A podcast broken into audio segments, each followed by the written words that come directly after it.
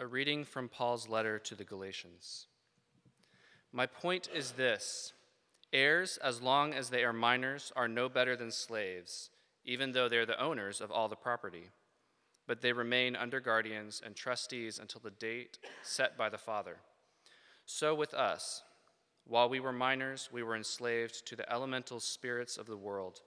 But when the fullness of time had come, God sent his Son, born of a woman, born under the law, in order to redeem those who were under the law, so that, me, so that we might receive adoption as children. And because you are children, God has sent the Spirit of his Son into our hearts, crying, Abba, Father. So you are no longer a slave, but a child. And if a child, then also an heir through God. Formerly, when you did not know God, you were enslaved to beings that by nature are not gods. Now, however, that you have come to know God, or rather to be known by God, how can you turn back again to the weak and beggarly elemental spirits?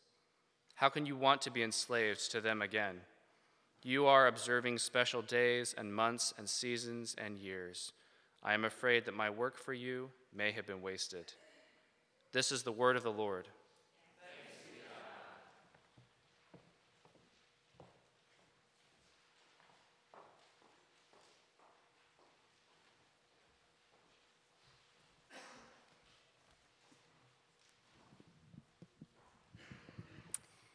Hear the gospel of our Lord Jesus Christ according to John. the true light, which enlightens everyone, was coming into the world. He was in the world, and the world came into being through him, yet the world did not know him. He came to what was his own, and his own people did not accept him. But to all who received him, who believed in his name, he gave power to become children of God who were born not of blood, or of the will of the flesh, or of the will of man, but of God. And the Word became flesh and lived among us, and we have seen his glory, the glory as of a Father's only Son, full of grace and truth. From his fullness we have all received grace upon grace. The law indeed was given through Moses, grace and truth came through Jesus Christ. This is the gospel of the Lord.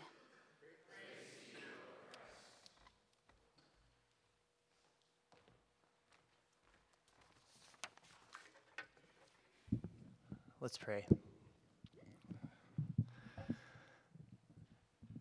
God of grace and truth, we ask now that you would send your Spirit among us to give light to our eyes and our minds and our hearts, that we would gaze upon the glory of Christ and be changed more and more into his likeness by the power of your Holy Spirit. Amen. The fullness of time had not yet fully come this morning when my kids woke up. Uh, it was too early. Um, and at about 5 o'clock this morning, I heard my children calling from their bedroom for, for me and for my wife they know they're not allowed to come out of their room because they have this clock that's called a ready to wake clock that glows green when it is time to wake up. And in our house, the fullness of time is called 7 a.m.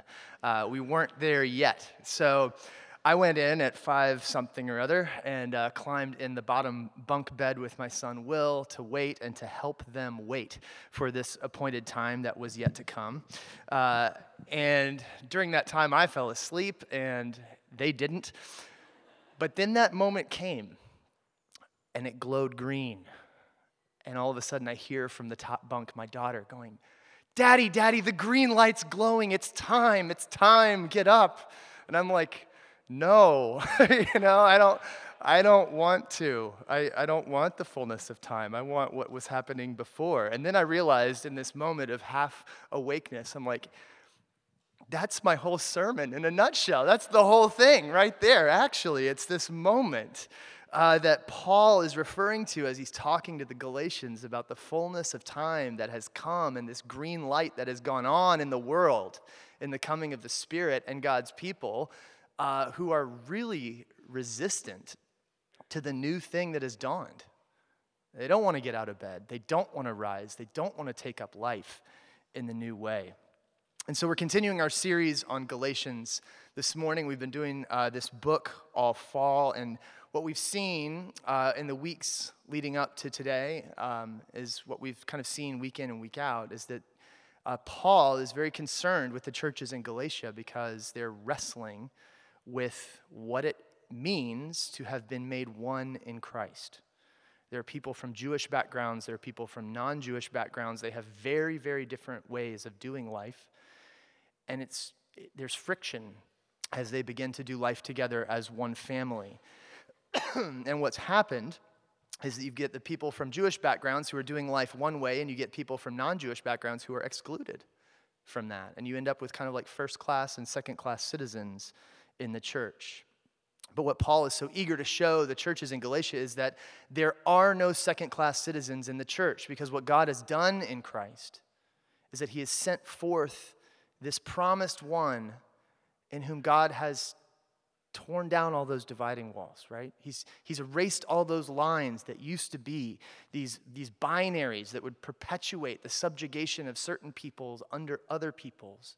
And God has taken those away in Christ. And He's given the Spirit to people of all different backgrounds and practices without regard for what the Jewish law said would make someone a worthy recipient of God's Spirit. And so we've been tracking through, that's kind of a complicated and, and, and foreign thing as we think about our own world. That's not, that's not the kind of stuff we generally think about day in, day out.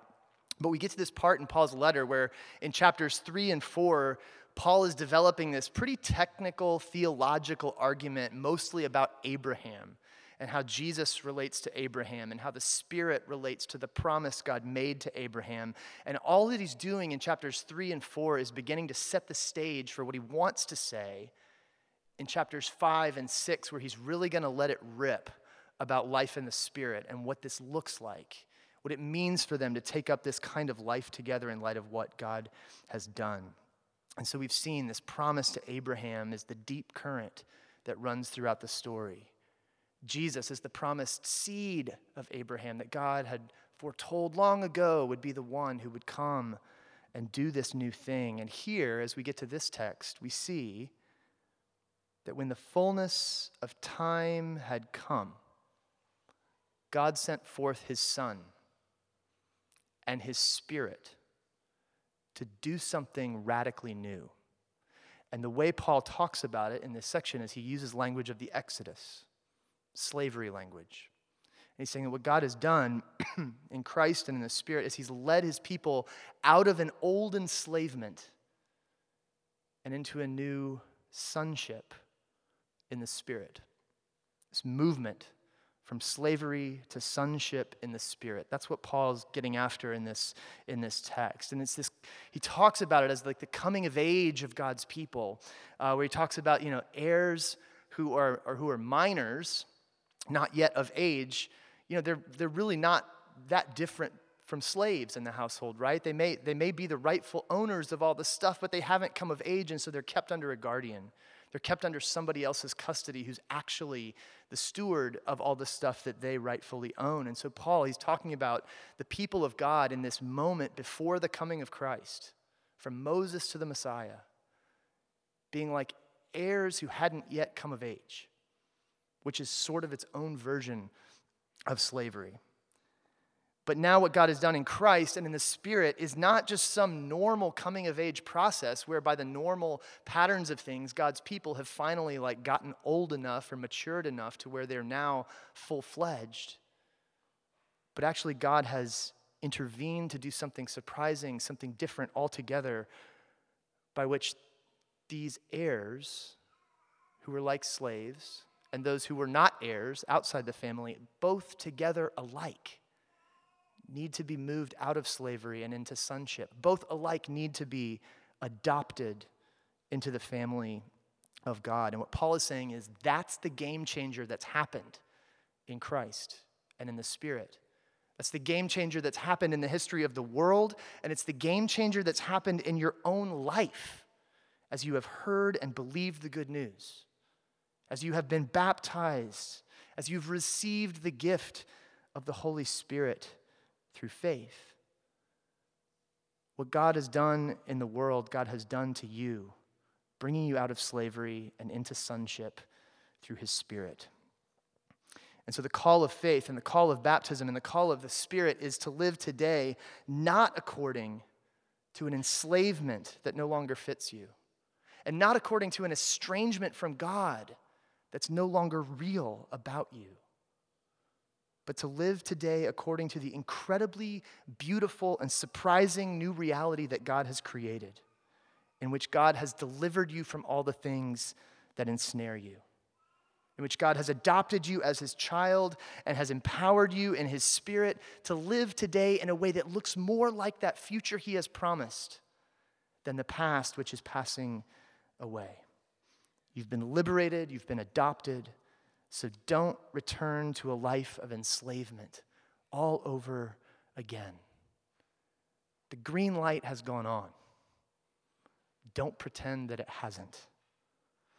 Don't live today as if your life story is one of enslavement or estrangement. And before we get into just a couple of things, I want us to think about what does it look like in our own lives when we actually do live out of these narratives? When we understand our own life stories through a grid of estrangement from God and others, enslavement. Something like this. Enslavement stories go like this I'm stuck, right? I've traveled too far down the path of my own bad choices, or I've, I've made cho- harmful choices, or other people have made those toward me, and there's no real hope that things could be different. The story of my life is one in which I'm trapped and I can't get out. Trapped in a relationship, I'm trapped in my addiction, trapped in my body, trapped in my mind, or in my secret, or in my shame, or in the same old meaningless routine that just keeps going and going and going. The hamster wheel of life. What does it look like when we live out of a narrative of estrangement? Estrangement stories go something like this The story of my life is fundamentally one of abandonment. The story of my life is fundamentally a story of missing out, of being excluded. I'm on the outside looking in, and everyone else's life seems to just happen to them. Mine just seems to pass me by. No one hears me, no one sees me, no one appreciates me, no one reciprocates the friendship I extend. I'm alone. I don't belong. And to one degree or another, every single one of us lives portions of our life out of one of those narratives, or both of those narratives the narrative of slavery or estrangement. Why? Why do we do that? Because we really do experience those things, right? I mean, we, if we're honest about life in the world, people do abandon us. We do get left out. We do pull away from relationship, and we do hurt one another and hide from one another and get caught in the confusing and often overwhelming, tangled mess that is a result of the things that we've done or that have happened to us. And so our experiences of enslavement and estrangement are real. And after a while, it becomes increasingly difficult to believe that these are not, in fact, the most true things about who we are. But the beautiful thing is that the story that the Apostle Paul is leading us to appreciate and pull toward our own lives is one that acknowledges the reality of those things, yet does not leave us sitting with them as if there's nowhere else to go. It's not a story that turns a blind eye to the hard things of our lives, but it's a story that can look upon those things with honesty and yet move through them and beyond them in hope because of what God has done in Christ, because of what God has done in the Spirit. It's an Exodus journey this life of faith Paul wants us to see. And the first thing that he wants us to kind of appreciate, I think, as we as we figure out how do we read this toward our own lives and figure out what to do with what the apostle is saying in this section, I think the first thing we see is that the life of faith is a spirit-led exodus journey out of our former enslavement and into the freedom that God has won for us in Christ. Out of enslavement into freedom because God has delivered you slavery. the Apostle Paul here, he kind of describes a universal slavery that affects all human beings. He's, he speaks about how the Jewish Christians are experiencing one kind of enslavement because they're making the Old Testament law ultimate in their life together, and they're remaining like the underage heirs who have come of age but are living as if they hadn't. But he's also talking about a reality in which the non Jewish Christians, the Gentiles, they, they've also been under a kind of slavery. they have been enslaved to uh, what you, you know, these, the elemental spirits of the world, right? Both the, both the Jew and Gentile alike. He uses this phrase because they've been outsiders from the family. They haven't belonged, they haven't been heirs.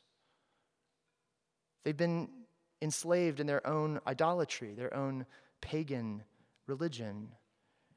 And he, he lumps all of this together under this one heading of elemental spirits of the world, which is a really debated term as you kind of get into all the literature around this passage. Like, what is he talking about? Is this a spiritual reality where he's sort of like the, the powers and principalities of the air as he talks about other, other places? Or is this a physical reality like, you know, the earth and the water and the wind and, and air? Either way, it doesn't really matter so much for us how we, how we understand the, the nuance of that term because Paul's point is that in Christ and in the Spirit, God has liberated us from both the spiritual and the physical things that ensnare us. This present evil age, this world that is passing away, God has delivered it, has delivered us from that in this new creation work of Christ and the Spirit. And so, this slavery this enslavement to old things is no longer true of those who've received the gift of Christ and the Spirit.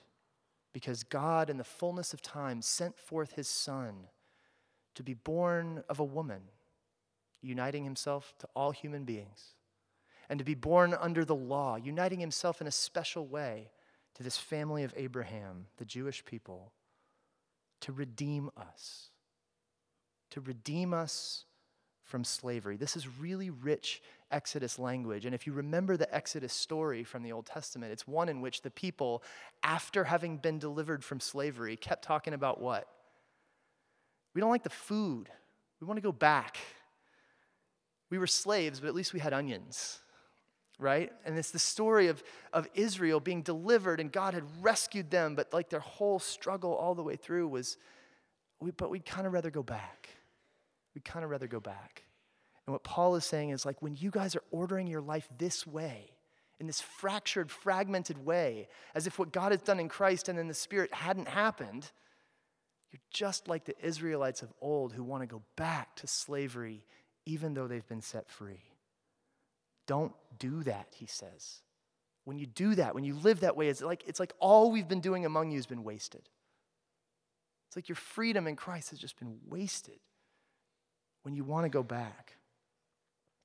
So he warns the Galatians that their attraction to this old way of doing life together is just like a return to slavery and a waste of the grace of God. And as we think about how we like read this toward our own moment and our own situation, I think the point, we can't get stuck in the point that this is all just about the Jewish, non Jewish thing and what we do with the Old Testament law in our life together. I mean, that's certainly what Paul is talking about. But what applies to us today, even more broadly and more, more relevantly in our own moment, it's, this is about anything, anything at all that we make more ultimate than Christ in terms of what it is that we organize our life together around.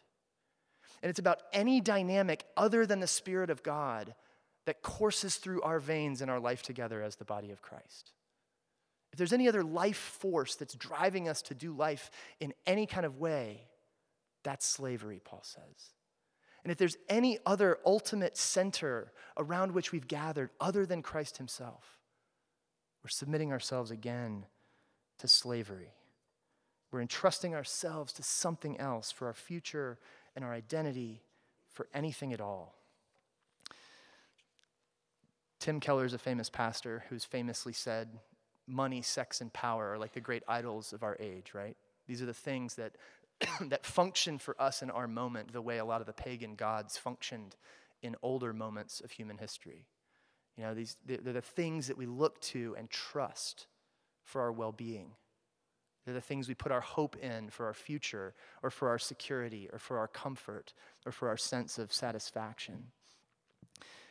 But, you know, naming that triad money, sex, and power that, that doesn't just go back to Tim Keller. That's like a really old way of thinking about the kinds of things that enslave us. It goes all the way back to the monks of old who would take vows of poverty and chastity and obedience, money, sex, power, in order to practice in a really concrete way a life of freedom rather than enslavement to the elemental spirits of the world.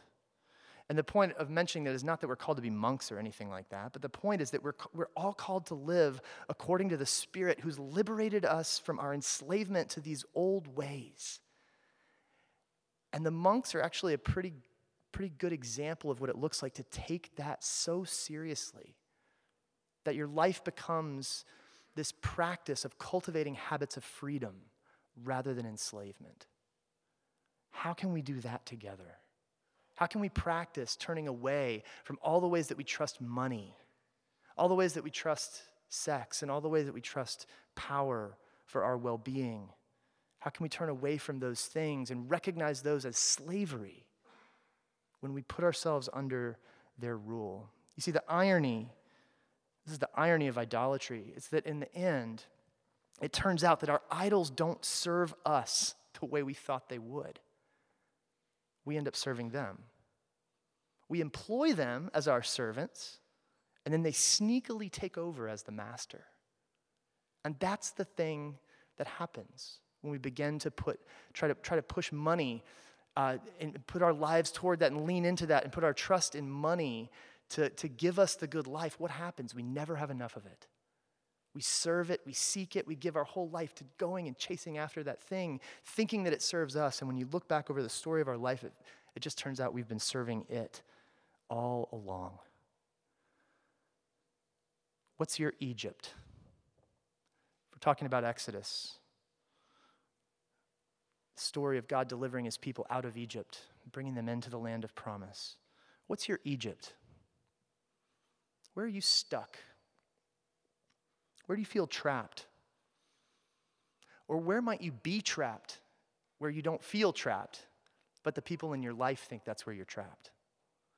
This is where the importance of spiritual friendship is so, so, so relevant to us.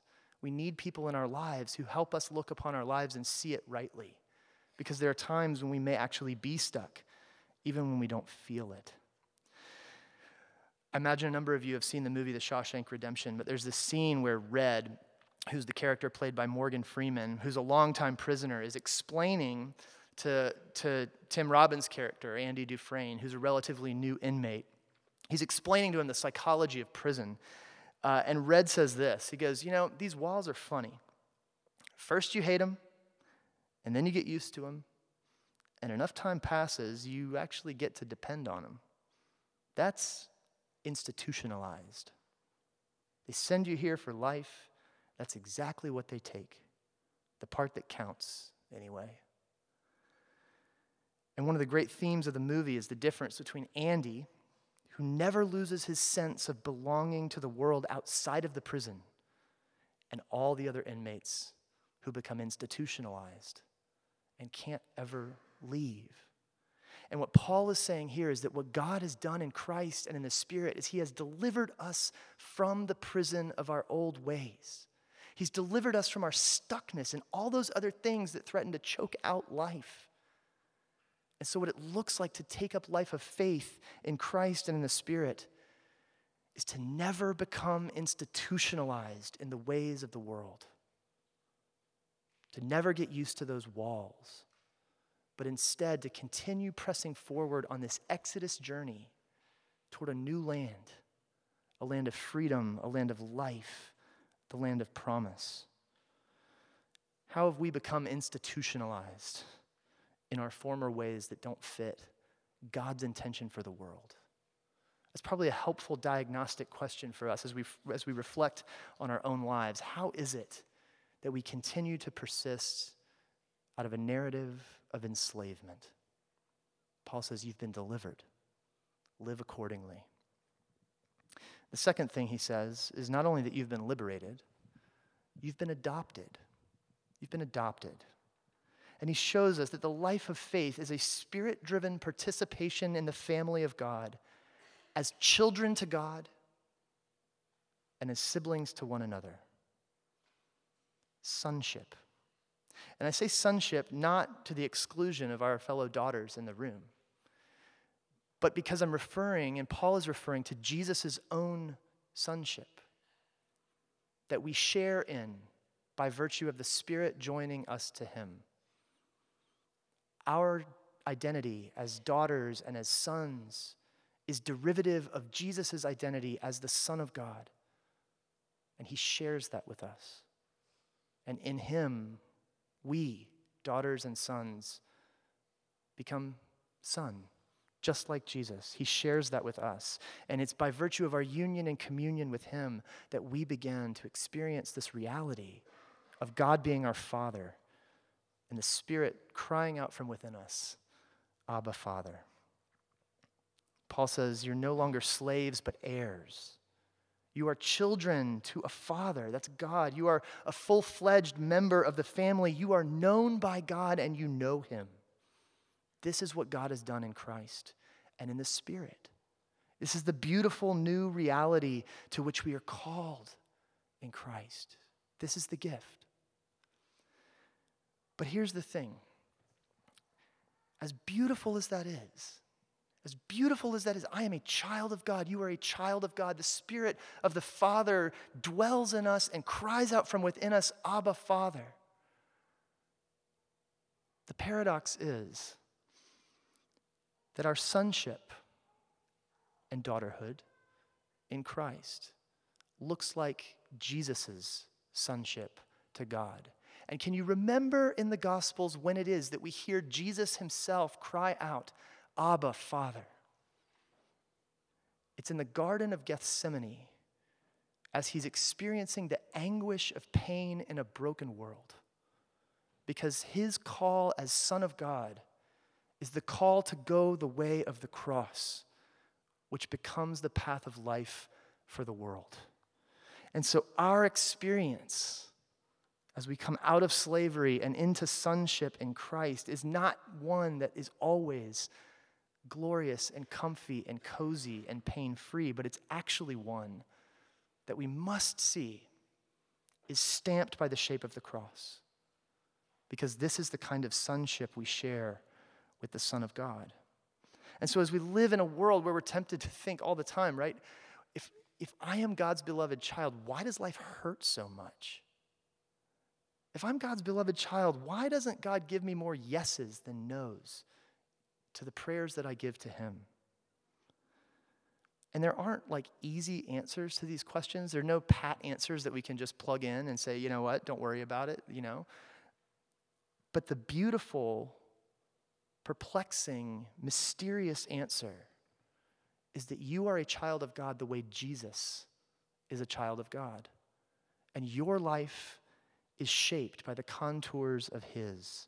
And His story becomes your story, and His story is the cross and the empty tomb.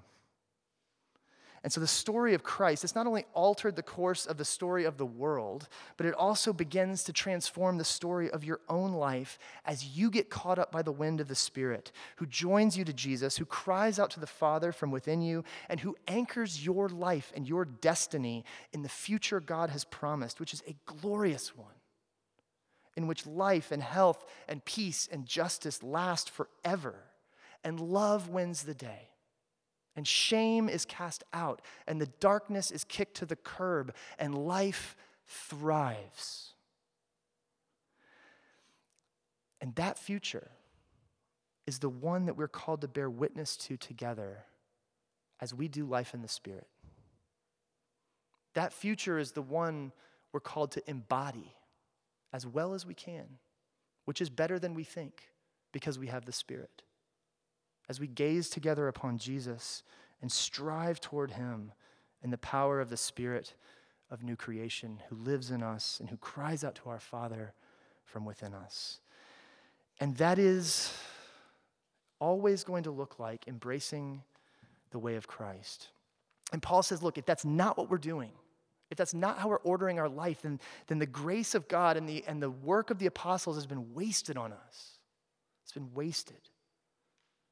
But of course, the very reason he's writing to the Galatians is not because he's being pessimistic. it's because he has great hope that it's not all been a waste. He has great hope that they're going to hear and receive again the gift of Christ. That with ears of faith and the hearing of faith, they're going to receive again the gift of the Spirit and they're going to lean into the Spirit for their life together and they're going to, they're going to begin to take steps in a different path, following Christ by the Spirit. Annie Dillard reminds us that what we do with today is what we do with our lives. What we do with today is what we do with our lives. So, what does it look like for us today to recognize the ways that we live into these stories of enslavement and estrangement that are just not true and that choke out life? And what does it look like for us today to receive again afresh the gift of Christ and the Spirit, to receive the gift of deliverance, to receive the gift of our adoption, and then to begin to live today anew as God's children? Set free in the Spirit to be peace passers in the places where we work and where we live and socialize, to be forgiveness givers and forgiveness seekers, to be neighbor lovers and prayer warriors and self sacrificers and wounded healers and fellow travelers with our friends on this Exodus journey out of these old ways of, of enslavement and estrangement with Jesus and with Jesus' friends in the unity of the Spirit, in the peace of Christ and in the hope of new creation that is what God has promised. What we do with today is what we do with our lives. These very things are the reason that in the fullness of time, God sent forth his Son to be born of a woman, to be born under the law, to unite himself to us in our experiences of enslavement and estrangement, to unite himself to us in our experiences of death, so that with him we may be united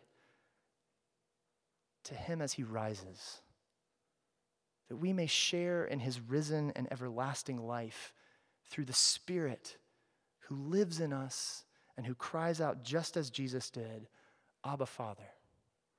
The Spirit of the age to come, who's here now in us.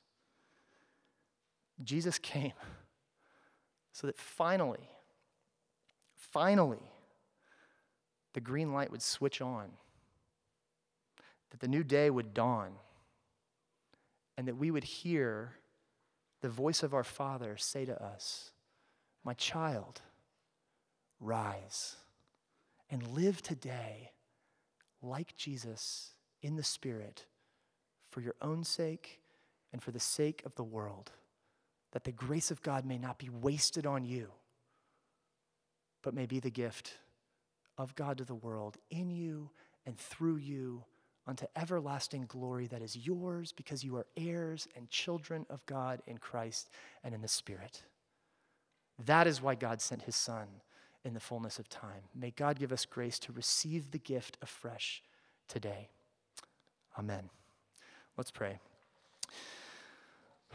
Our God, you are, you are generous and kind, and we thank you for the abundant grace that you've lavished upon us in your Son. We thank you for the power of heaven that you have unleashed in our lives through your Spirit. And we ask that you would forgive us for the ways in which we underestimate what you can and will do in and through us. And we ask that you would bring us to life in Christ once again today and send us out into your world to be bearers of your love, living in your peace as children who are known and loved by you. Abba, Father. We pray through the name of our Savior, Jesus Christ.